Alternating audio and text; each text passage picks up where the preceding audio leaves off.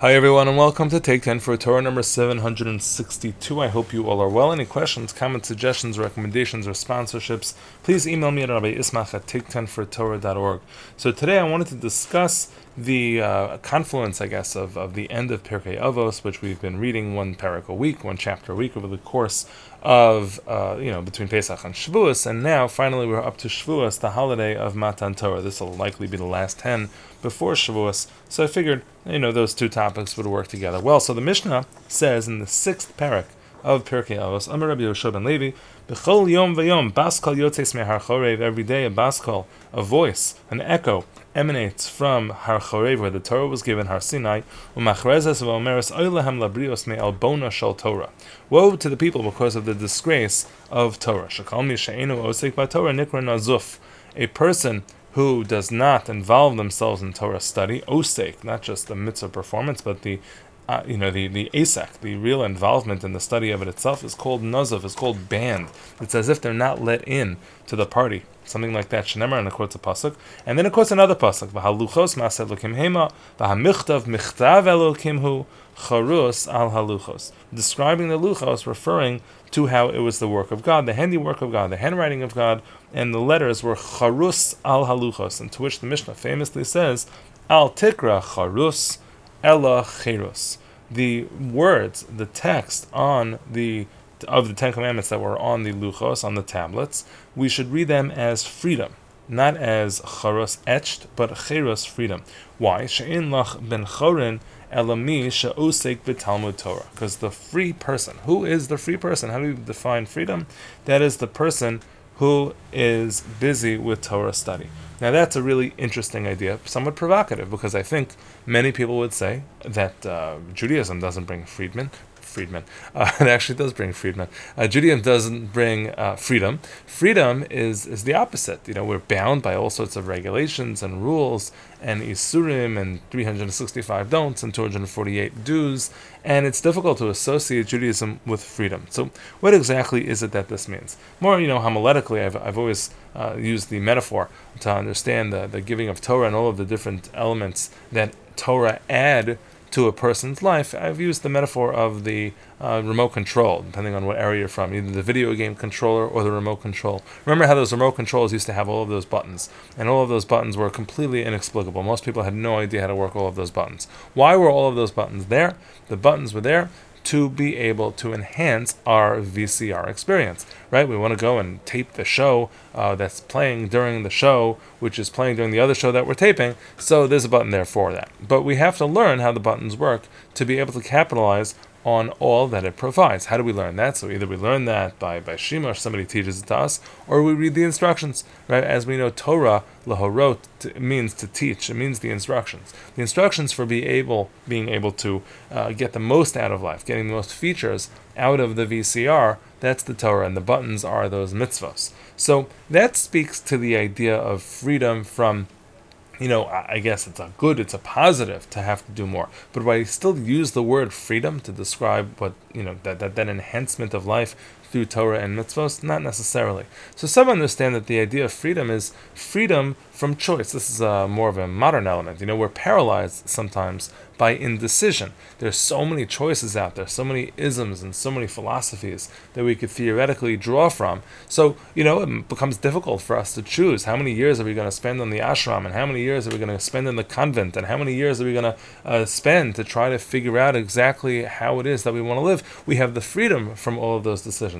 It's reminiscent of that uh, study that was once done where they put two tables selling jam different flavors of jam in a supermarket. One of the tables sold 24 flavors and the other one sold 4 flavors. Which one sold more? So maybe counterintuitively, the one that sold 4 sold more than the one that sold 24. Because when a person reaches the table with 20 24 jam flavors, they're overwhelmed by the choices and they just can't make a decision. And this happens to us all the time. So maybe that's the freedom that we are referring to. Now, of course, the classic commentators understand this much more simply in a variety of different ways. What is the freedom that mitzvahs provide? So, some understand that the freedom is that when people, when someone is involved in Torah study in a Torah society, so people give the person honor, they take care of him. Okay, so that's a level of freedom. Uh, others say that it frees you from the Yetzer Hara It frees you from the, the desires that a person might go after. The Gemara t- teaches us that barasi Yetzer Hara barasi Torah tavlin, that the antidote for the Yetzer Hara, the evil inclination, is the Torah, and it's being busy with spiritual pursuits, and we're, we're less inclined, we're less uh, thinking uh, towards those uh, maybe sinful directions. So it offers us the freedom from being uh, bound by our desires. Others understand that no, it's referring to uh, a freedom that uh, we are we are patur from from taxes. Ezra uh, patur he exempted the kohanim and the leviim from taxes in the time of the Beis Hamikdash, and therefore we're, we're free from other types of obligations, certain societal obligations. The Merkeves Hamishna says we're free from needing to come back to this world reincarnated, and therefore because uh, we got it right the first time if we're involved in Torah. And the Pirkei Moshe explains, he says very interestingly, he says, We are free from Mimuros Hazman Ba'olam. We are free from the, the difficult and negative things that occur in the world. Why? He says, because so Pratis. God will protect these types of people. Uh, what about the people who are not protected? So he gives an answer. He explains that that might be caused uh, by more specific acts that they have done. He says another element of this freedom is that a person could be affected by the things that go on in their life, or they could be free of any sort of lasting remnant. Meaning, a person can have a negative experience, and it can overwhelm them. It could it could be stuck in their mind. It could be something that defines their future. Another element of freedom, a reward that people who are involved in Torah receive, is perhaps he suggests that they do not have any sort of residual effect of whatever evil that befalls them. Finally, the Medrash Shmuel says that there's another element. You know, the cherus is that our, our the freedom is that our neshama wants, uh, it's desirous of devar ruchniim. It doesn't want to be mishubid to the physical, to the to the physical uh, nature of, of of life, to the things that we feel like we need to have. And so, like we mentioned before, slightly, the freedom is from physical desire because once we elevate the neshama and we focus on it more, we are less focused on what it is that the body needs. I'd like to conclude though with an idea suggested by Rabbi Sacks. He has an essay uh, that I found in a few different places, but he talks about the very word cherus. He says that really freedom, the word for freedom in the Torah is chofesh or doror. The word cherus is not technically the word for freedom. So he describes there are really two different types of freedom. Chofesh is uh, chafshi, that is personal freedom. And he says the real metaphor that Chazal were coming upon was the idea of the etching. Al tikri. The etching creates a freedom. How so? So he says, think about the difference in writing. You know, when you write and sort of marry paper to ink, so the paper is separate and the ink is separate. One can arguably erase the ink from the paper, and both of those things would be just as they begun.